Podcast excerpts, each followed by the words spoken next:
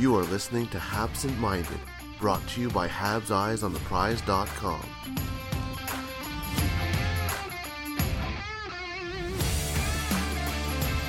Bunting trying to give it back to Matthews. That doesn't work. And here come the Canadians. Caufield with Suzuki. Scores!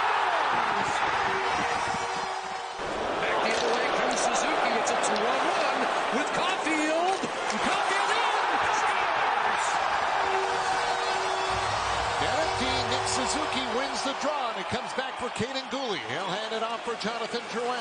Watched by Carter, cuts across, Caufield scores! Cole Caufield ties it!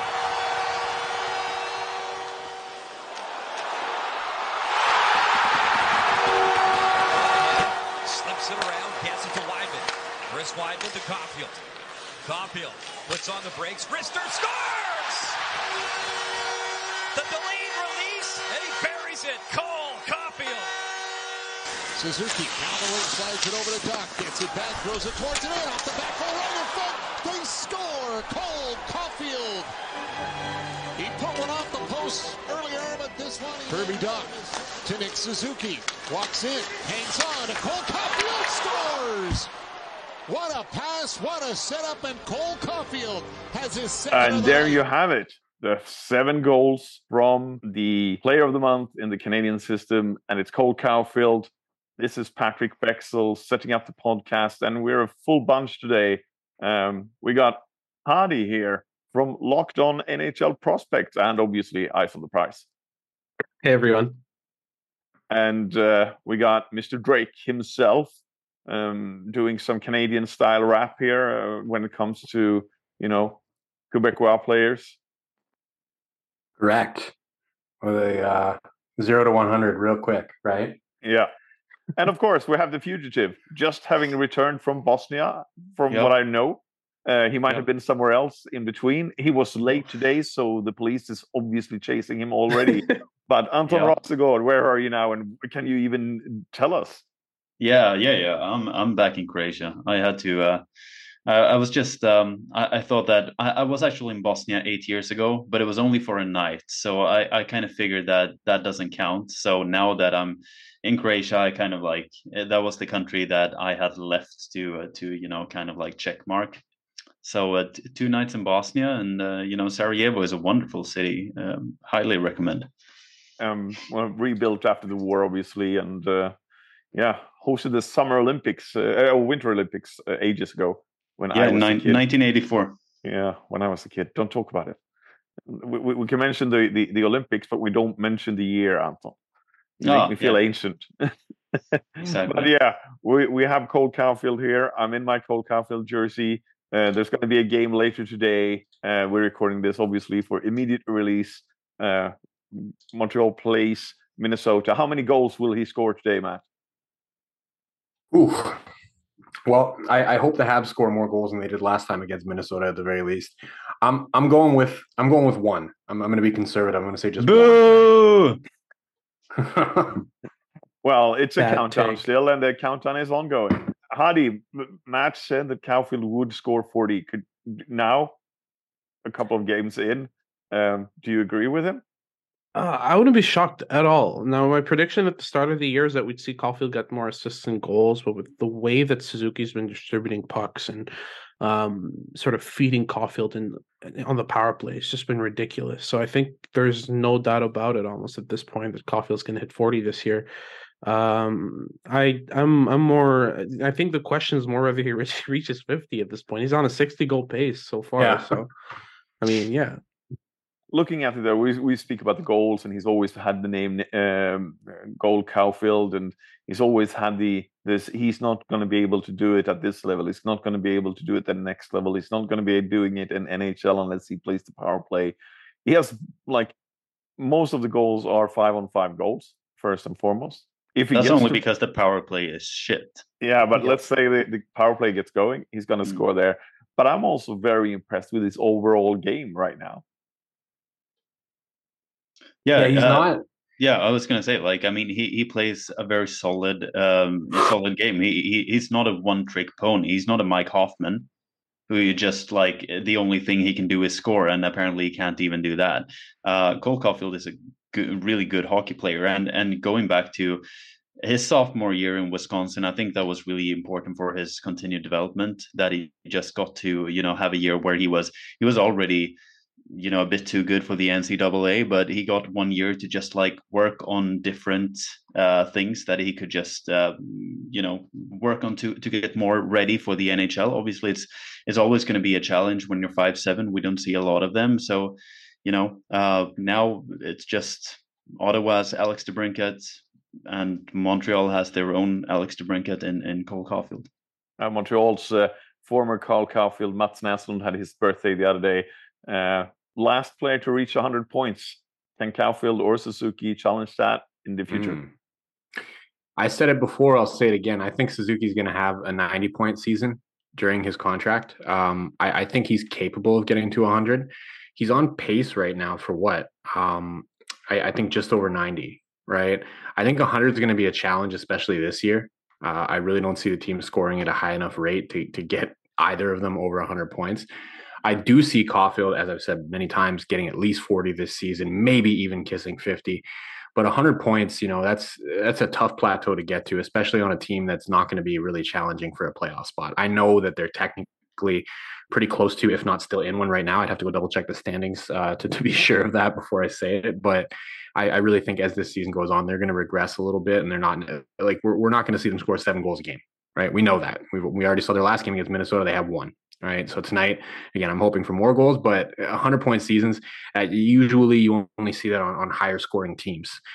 Uh, so I think it's going to be tough. Uh, Suzuki, I could see him doing it at some point, though. I, I really believe very firmly he's going to hit 90 at least once during his uh, contract. And who knows? Uh, with Cole Caufield on his wingman and with the way that he's shooting the puck right now, entirely possible that he could kiss that 100 point plateau. Um, we have mentioned Suzuki, obviously. Um, um, he's get the honorable mention. Interestingly, though, since Martin. Louis took over, Cole Caufield has been the front runner in, in this Player of the Month article, with Suzuki having the honorable mention all the time. Um, do you think it will? Does any of you think it will change for the next month?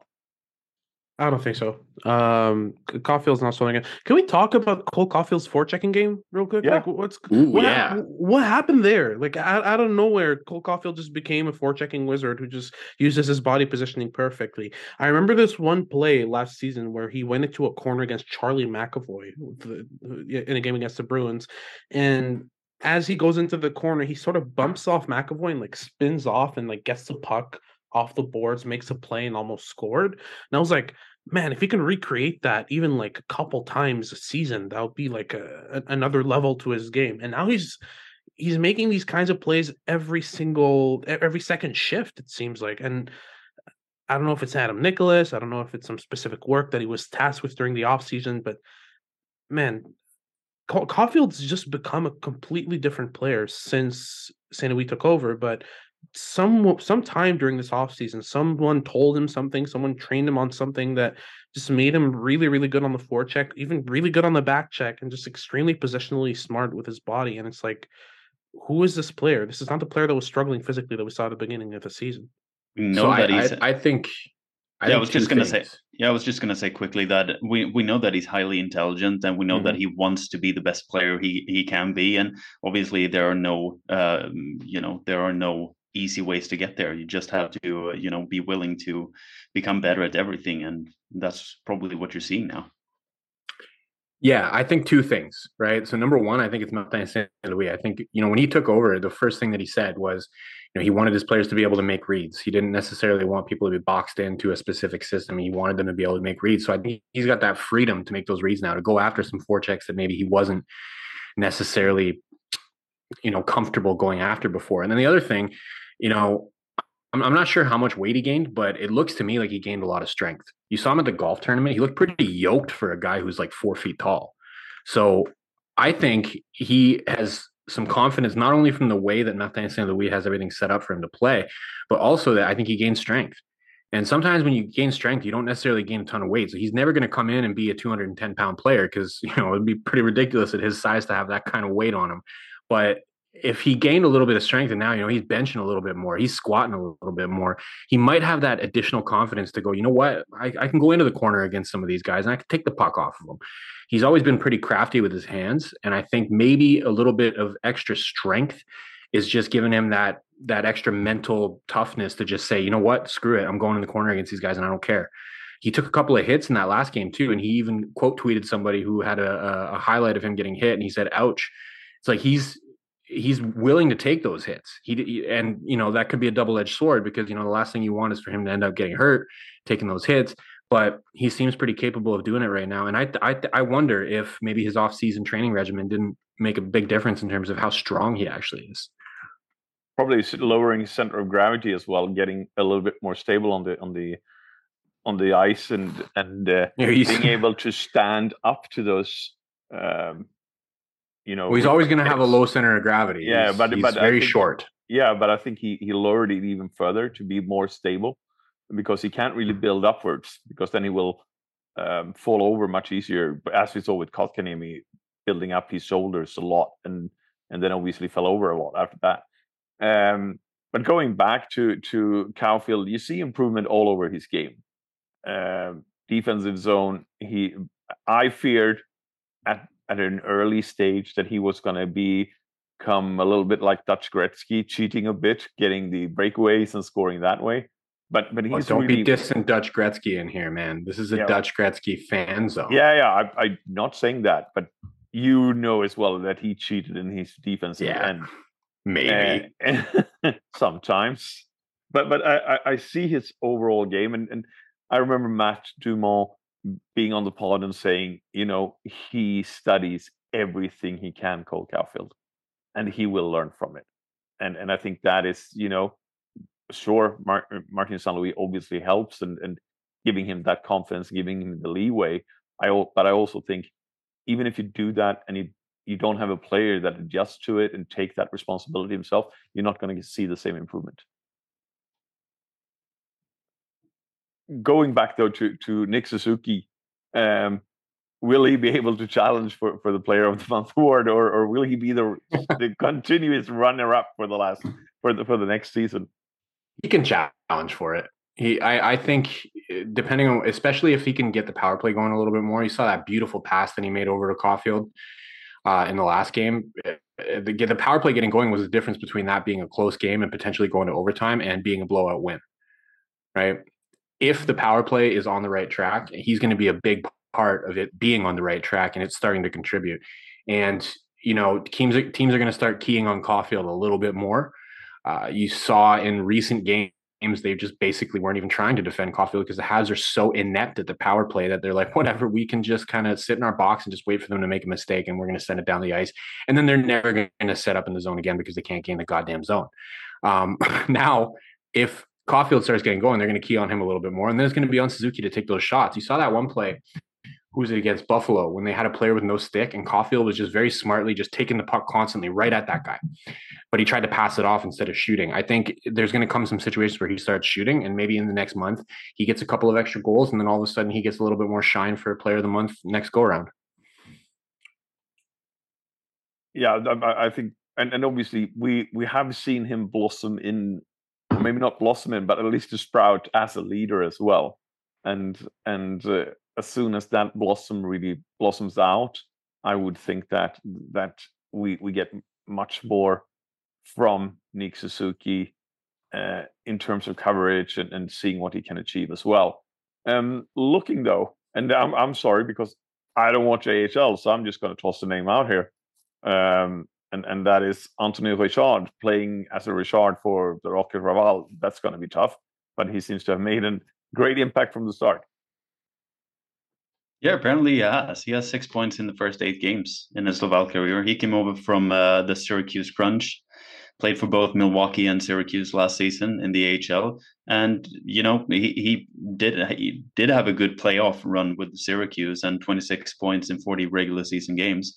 Um, so you know the, the hopes were obviously when he was signed during that I think it was the, during the first or second day of free agency. Uh, it was him and it was Bowie and uh, and someone else who was signed there. And you kind of thought like, well, this is depth signing, right? It's maybe they can challenge for fourth line minutes if Montreal were to trade someone away. Uh, but now he's gone in and, and done everything that you kind of was hoping to get earlier from from guys like uh, JS Dea, um, like last season, for example. Um, and Anthony Richard, you know, he's 25 years old. There's still some room to grow for him. Um, it's just nice to see these, uh, you know, middle-aged uh, players, if you can call them that, on on a young Rocket team who can, you know, log heavy minutes and and take a leadership role. Um, and Richard has, has started out great, and um, let's just see if he can continue to build on that. I mean, he has a point, like he has a pace now for 54 points in 72 games if he continues like that, and and that would be awesome. He's got like a he's got some Paul Byron in him. Like he's super yeah. fast. And uh, he was a big problem for the Rocket last year in the playoffs. I remember watching that series last year. He gave them fits. So it made sense to kind of go out and get him. Um, you got to love seeing a Richard uh, in the organization as well, and uh, and wearing number ninety. Obviously, you can't wear number nine, but mm-hmm. um, uh, big fan of what he's done so far. I, I, love players that have that kind of speed to him. I think he's got some Paul Byron to his game. He could be a guy that potentially even gets called up to the Habs at some point if there's some injuries uh, during the course of the season. Um, really like what he's brought so far. Is it me or is there a trend with uh, the Habs development team and going and finding these sort of undervalued, uh, undersized puck hounds, water bugs who just fly all over the ice and make everything happen. I mean, Anthony Richard, uh, uh, Rafaël Harvey-Pinard, Xavier Simoneau, like these these yeah. these undersized Quebecers who'll just who'll dig a puck out from the corner with their teeth. I mean, that's pretty much what we're going for right now. Um, and I like that trend. I very much like those players. I like what they bring to the game. And to me, if if you're gonna give a chance to some local talent, you got to make sure that they are more determined than anyone else to make it happen in their uh, home province. So that's what I really like about that that trio of players, especially Harvey-Pinard, Richard, and Simoneau.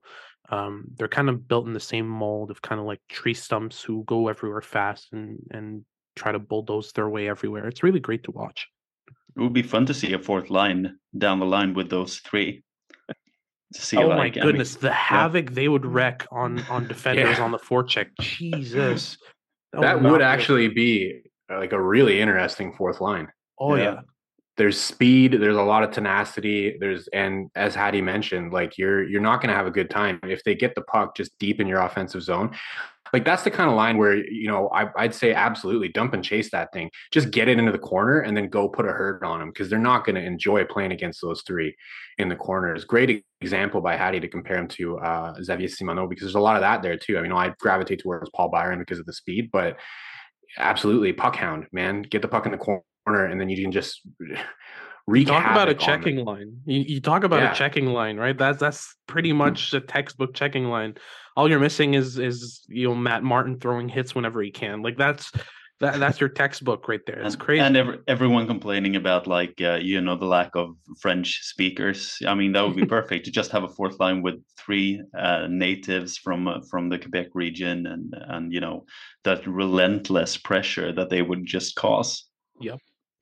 We mentioned Xavier Simoneau, who is an honorable mention as the AHL Player of the Month as well.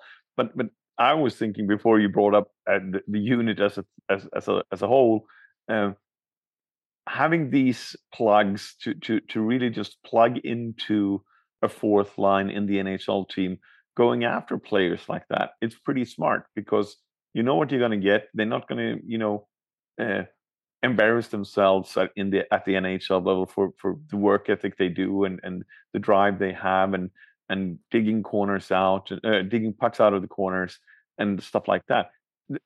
That will always be appreciated on the fourth line. And it's if someone gets injured, and let's hope it doesn't happen, you, you put one of those up and you know what you're going to get. Uh, is that part of that thinking from Hugo as well? Well, I think it's part of it, but for me, the the way I see Xavier Simoneau is I see him as a future fan favorite in Montreal and not in the Michael Pezzetta way. I'm talking in the David Desharnais way.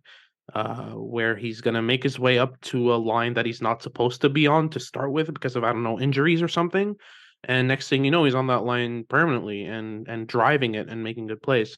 Um, that's what I sort of predict for Simoneau. Again, he's my bat signal. Whenever he he's he's talked about on Twitter, I get tagged left and right. So I might be a bit biased here because I absolutely love this prospect, but that's the future I see for him in Montreal is being a fan favorite, uh, but not not in the fourth line plug sense, in the actual impact, surprisingly good impact player uh, Yeah. sense of the term. He he might have beat uh, Joshua Noel last year for uh, QMJHL scoring if he stayed healthy. Like he Oh, might totally. have been the guy who, who led the league. He was he was that good, and of And in course he terms was an of data, overager. And in terms of data, the only player that was better than him in terms of playmaking was Maverick Bourque, who's a very, Yeah. very solid prospect for the Dallas Stars. So Yeah, so legit, and he's got an underrated wrister. You, you mentioned, uh, you know, he could maybe work himself onto a line he has no business being on. I agree hundred percent. He's the kind of guy that if he gets into the Habs lineup, you might even see him. And I know this is going to sound ridiculous, but you might even see him as the other winger with Caufield and Suzuki at some point because they'll be like, this guy digs pucks out of the corner, like you said, with his teeth. He doesn't care, and they kind of need somebody who can be more in that puck retrieval role. Of course, we talked about Caufield's forechecking and everything getting considerably better this season, but it, it could happen where if he gets called up, he might find himself in the top six somehow. And then he could become that fan favorite because he's more capable of playing those minutes than you would think out of a guy who was drafted very late and a guy who has been was in the QMJHL for multiple years and as recently as last year.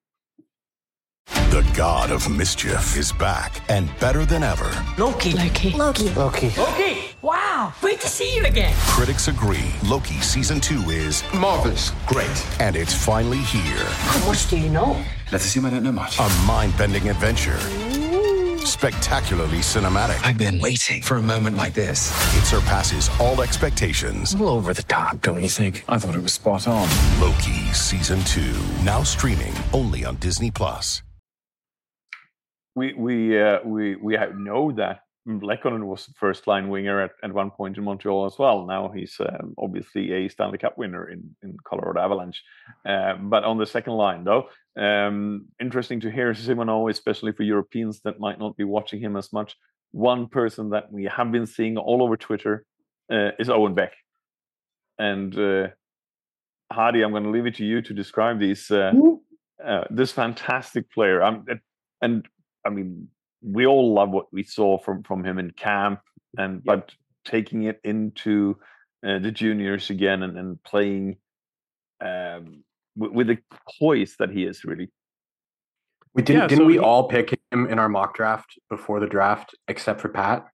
Yeah, but Isn't I was right happened? because I put my SR. Yeah. no, I, I I picked Lane. I believe I picked Lane Hutson uh, in that range. Just want to clarify that, um, or something like that. I, I'm not. well, I, I, mean, remember too well. any, anyone who knew anything knew that you could get L- Lane Hutson at 62, right? I mean, uh, from what I've heard, teams were gambling real hard Yeah. with Lane Hutson. Yeah. Um, they were looking at each other, being like, "Who's going to pull the trigger?" And the Habs were like, "Screw you, I'm going for it." yeah. Uh, so Glad yeah, we won, we won that.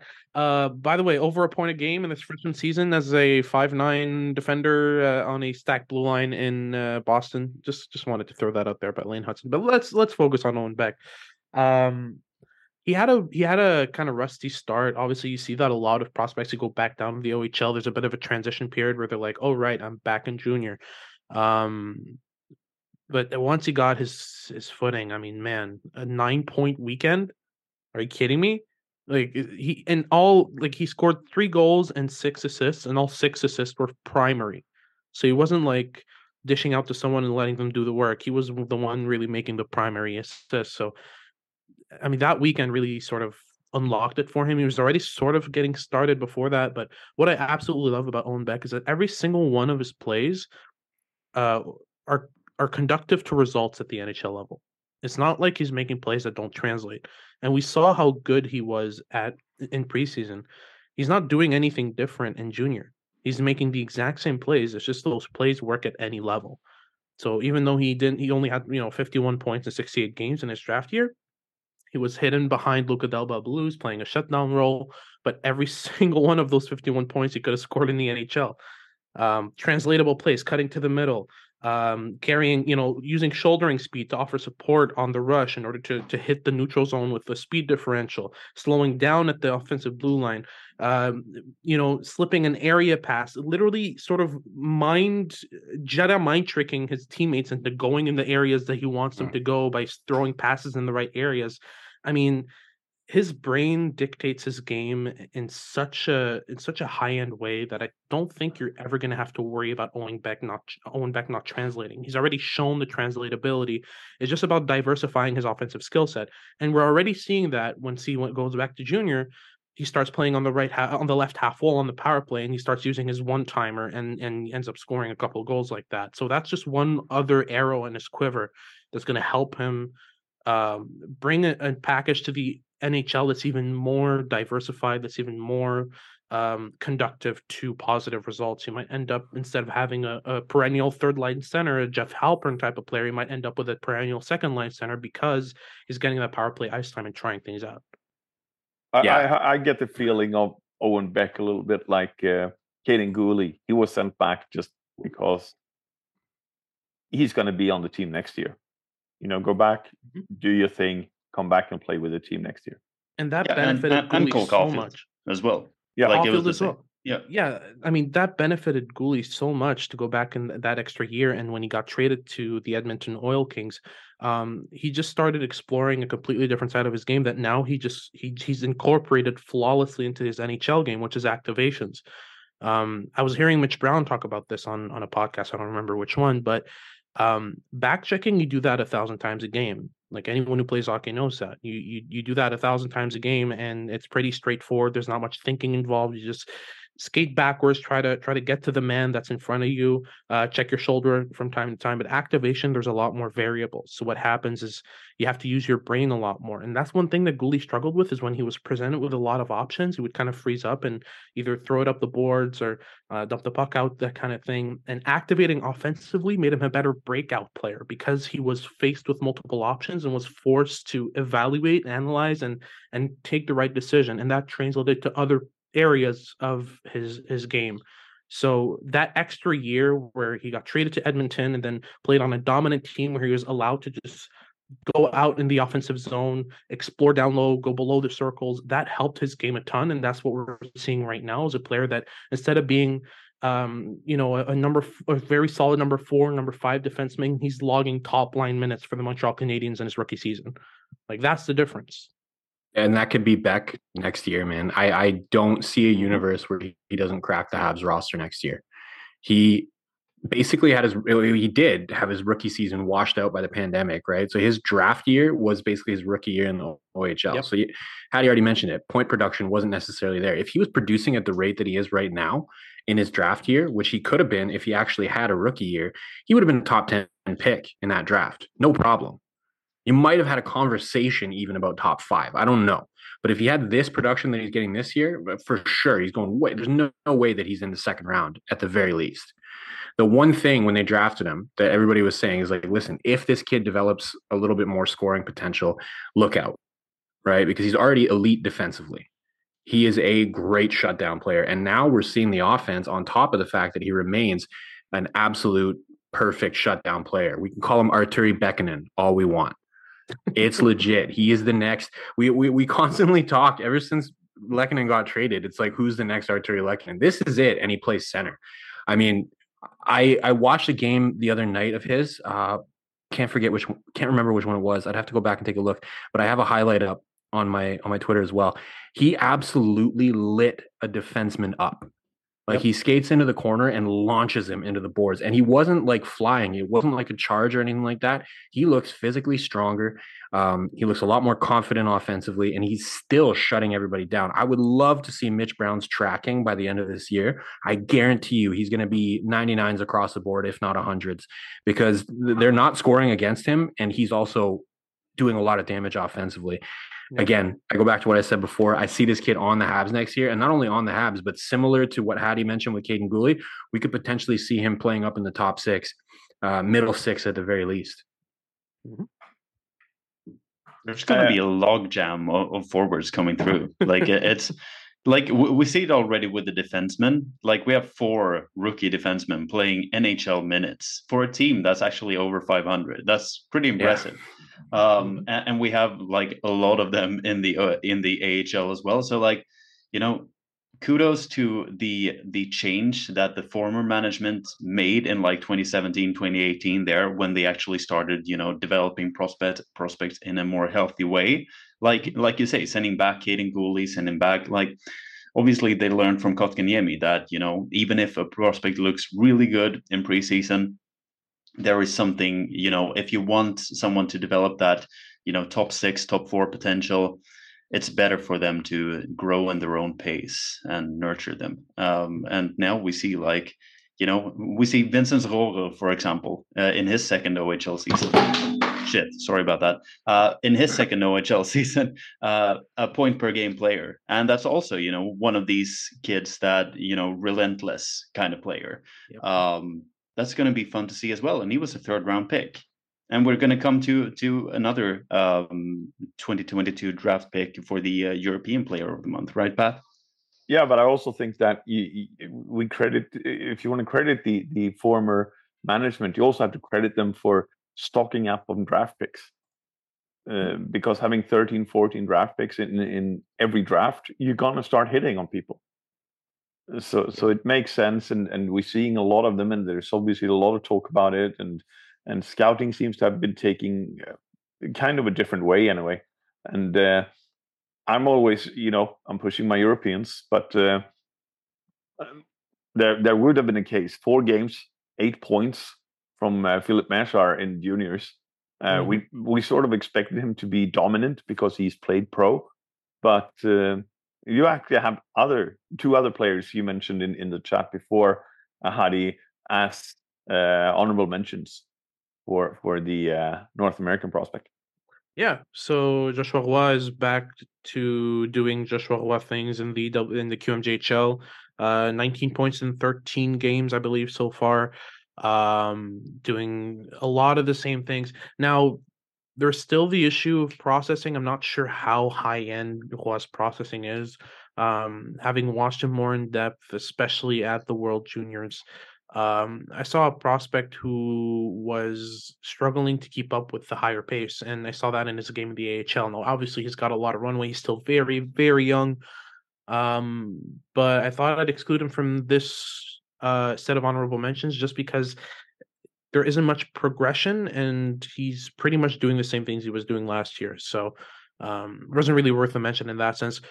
Lane Hutson, though, Lane Hutson is blowing me away so far. Um, every time he steps on the ice, he's electric. He's making plays. He's connecting with teammates.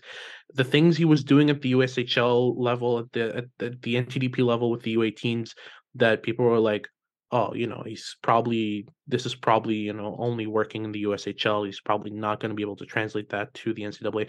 Does this sound familiar at all? like, yep. You, you know what I mean? Yep. Undersized player who's who's who keeps being told that what he's doing won't work at the next level, and then it does absolutely work at the next level. Mm-hmm. Um, right now, he's on a scoring pace that's similar to Adam Fox, uh, better I think than Adam Fox, better than Quinn Hughes, um, better than Zach Werenski in their draft here. So, yes, he's playing on the stacked blue line, but that's actually taking time away from him on the power play because he has to share ice time with Dominic Fensore uh, on the power play for Boston University, um, and he's he's made the impossible task of of making Luke Tuch look good uh, seem easy. So I'm very very happy about what I'm seeing in Hutson so far. Yeah, no, I'm I'm not a fan, but you know, I was going to say he's the op- polar opposite of Lane Hutson. Oh my everything. god! Yeah. Oh my god! You talk about a player. I I don't think Luke Tuch knows that the ice is any wider than like three feet wide. He just stays in the same lane and just goes back and forth on the ice. And we were well, we've been calling him uh, NCAA Josh Anderson, right? He oh kind of just boy. seems to want to skate in a straight line. There's no there's no lateral movement. It's just I'm going dead straight towards the net, yeah. and I'm going to crash and bang into whatever I see in my way. Yeah. Josh Anderson made what is it, five and a half million for for seven years doing that. Mm-hmm. So you can get a good NHL career out of it. Yeah, you can convince an NHL team that that's valuable. That doesn't mean it is. I'm glad that you brought him up, and I'm glad that you joined today, Hadi, because I wanted to ask you what you think. Because I got the chance to watch, I, I think, t- two and a half games of, of of Lane Hutson, and I was like, God damn, there's no way this kid plays more than one season in the NCAA. How Oh, he long do you think he's staying in there? You think he's staying for more than one year?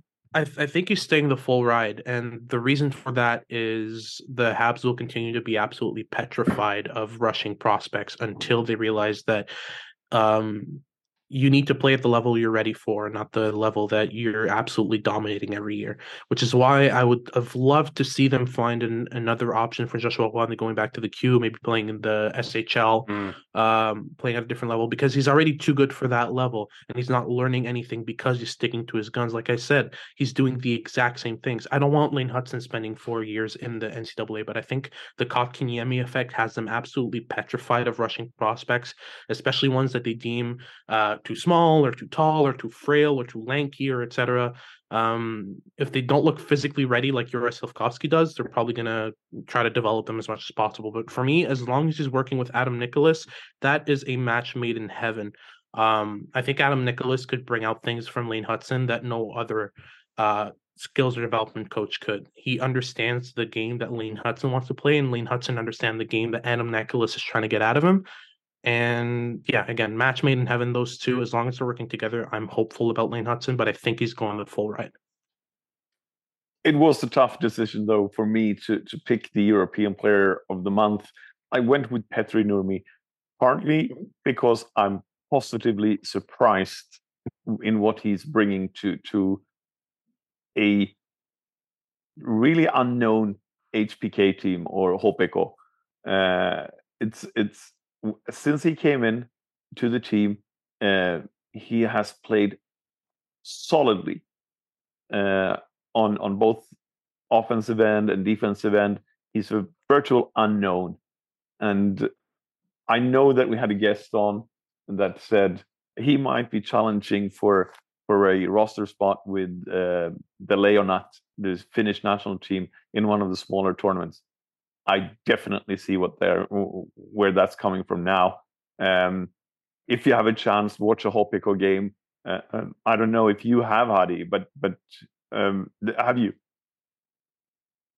Uh, Petri Petri Nurmi, I absolutely have. Um, I I made sure to tune in to a couple games later on in uh, after the draft because I'd seen him play in a uh, in a World Juniors tournament. I don't remember who. I think his teammate, his uh, his D partner was uh, Topi Niemela.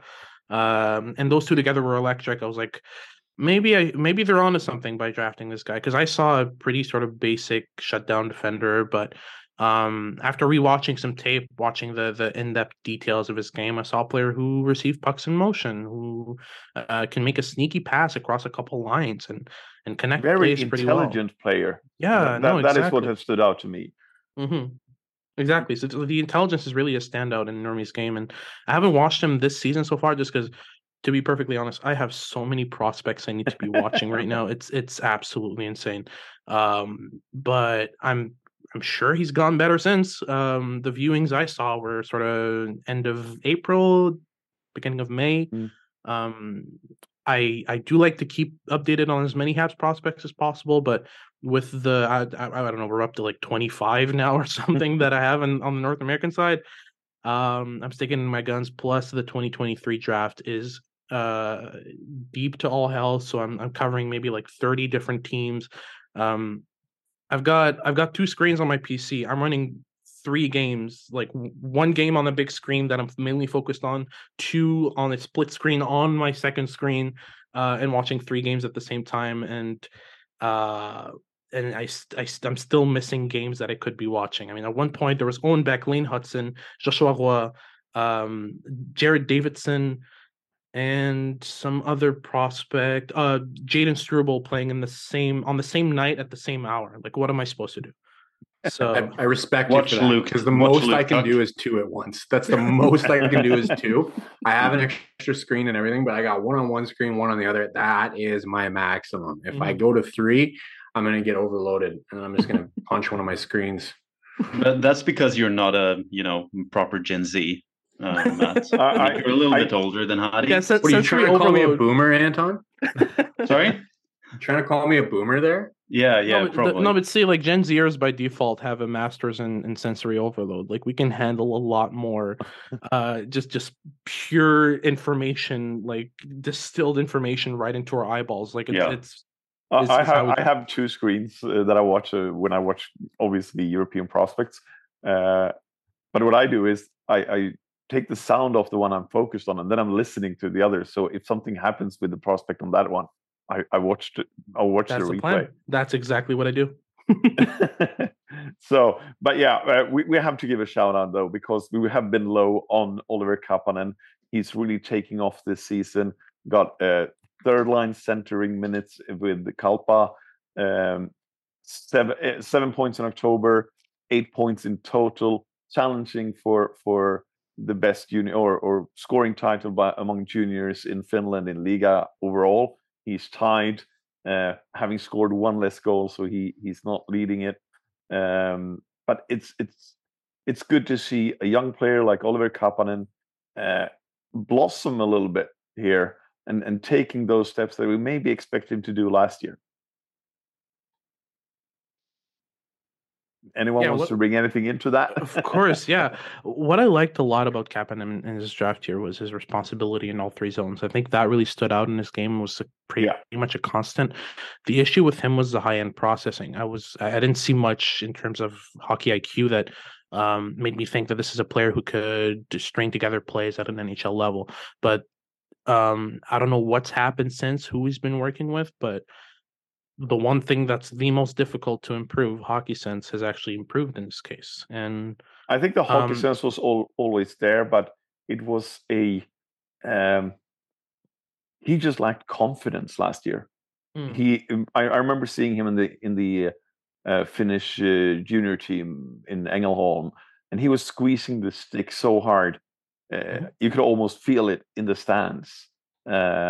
He just wanted to score. He has a good shot, uh, but he didn't get it to work, and and somehow that crept into his mind and into his game, and it caused him to flounder. yeah, lots of hesitation um, that that I felt in this game in general. Um, I still have um, I still have concerns with. Uh, you know, I don't see for me a big sign of hockey sense is area passes. Mhm. Um, if your player, like I mentioned with Beck, if your player is Jedi mind tricking his teammates into like going to the right spots by throwing pucks in the right areas, uh, extremely good sign of of high end hockey sense of of advanced planning of um, anticipation, predictability. Like these are always great signs for me of a player who who's got that advanced um, processing of the game. I didn't really see that from Kapanen. Maybe he was just not. Um, he was not executing on those ideas that he had. He was like, "Nah, that's not going to work," that kind of thing, and maybe that plays into the confidence thing. But um, whatever's changed, just changed for the positive. I really like what I've been seeing from him lately, and um, hopefully the progression keeps going. Indeed, we hope so. And we're going to be back next month with another Habsent Minded, the player of the month, that time for November. Obviously, with Cole Caufield winning it and Nick Suzuki finishing as runner up. Um, you've been listening to Hadi Kalakeche. Hadi, you want to promote some of your work? Absolutely. I've got a new project going on. I don't know if you guys heard of it, but um, the brand new Locked On NHL Prospects podcast is on YouTube, Odyssey, Spotify, Apple Podcasts, all that good stuff. Um, you can also find my work on Twitter, Hadi K underscore scouting. Um, I post my videos there, my podcast, all that good stuff. So make sure to And follow. of course, at Eyes on the Prize. Oh, absolutely. Why do I always forget? I'm on the Habs Eyes on the Prize the podcast. What is what is going on? I'm not sure. Uh, we got the uh, always entertaining and firing, uh, chanting, going off on the refs. Matt Drake with his bottom six minutes. Um, Matt, your uh, your uh, Twitter handle, so you get some more followers, please. It's at Drake MT. You can also catch me. Uh, I'm I'm starring in a, a new movie that I, I, I directed myself, um, starred in, and uh, I'm also the executive producer. And it's called uh, Ethan Gauthier First Overall 2023. I Um, knew it. I knew you were going to say yeah, that. exactly. And uh, so you know, contrarian for being contrarian's sake, I'm going with Ethan Gauthier. Adam Fantilli is terrible. And obviously, we have the fugitive. We already uh, teased it a little bit, but next summer's um, special podcasting is going to be the story from Anton Rasegård traveling the world in front of Interpol. Uh, Oh, yeah. Anton, stay safe out there. We want to ha- ca- keep having you on as a guest for the podcast. It's been a blast having you all three on, and I hope everyone has enjoyed it as much as I have. Uh, thank you, everyone, for listening. Make sure to follow us. Make sure to ask questions, what we can bring up in other podcasts.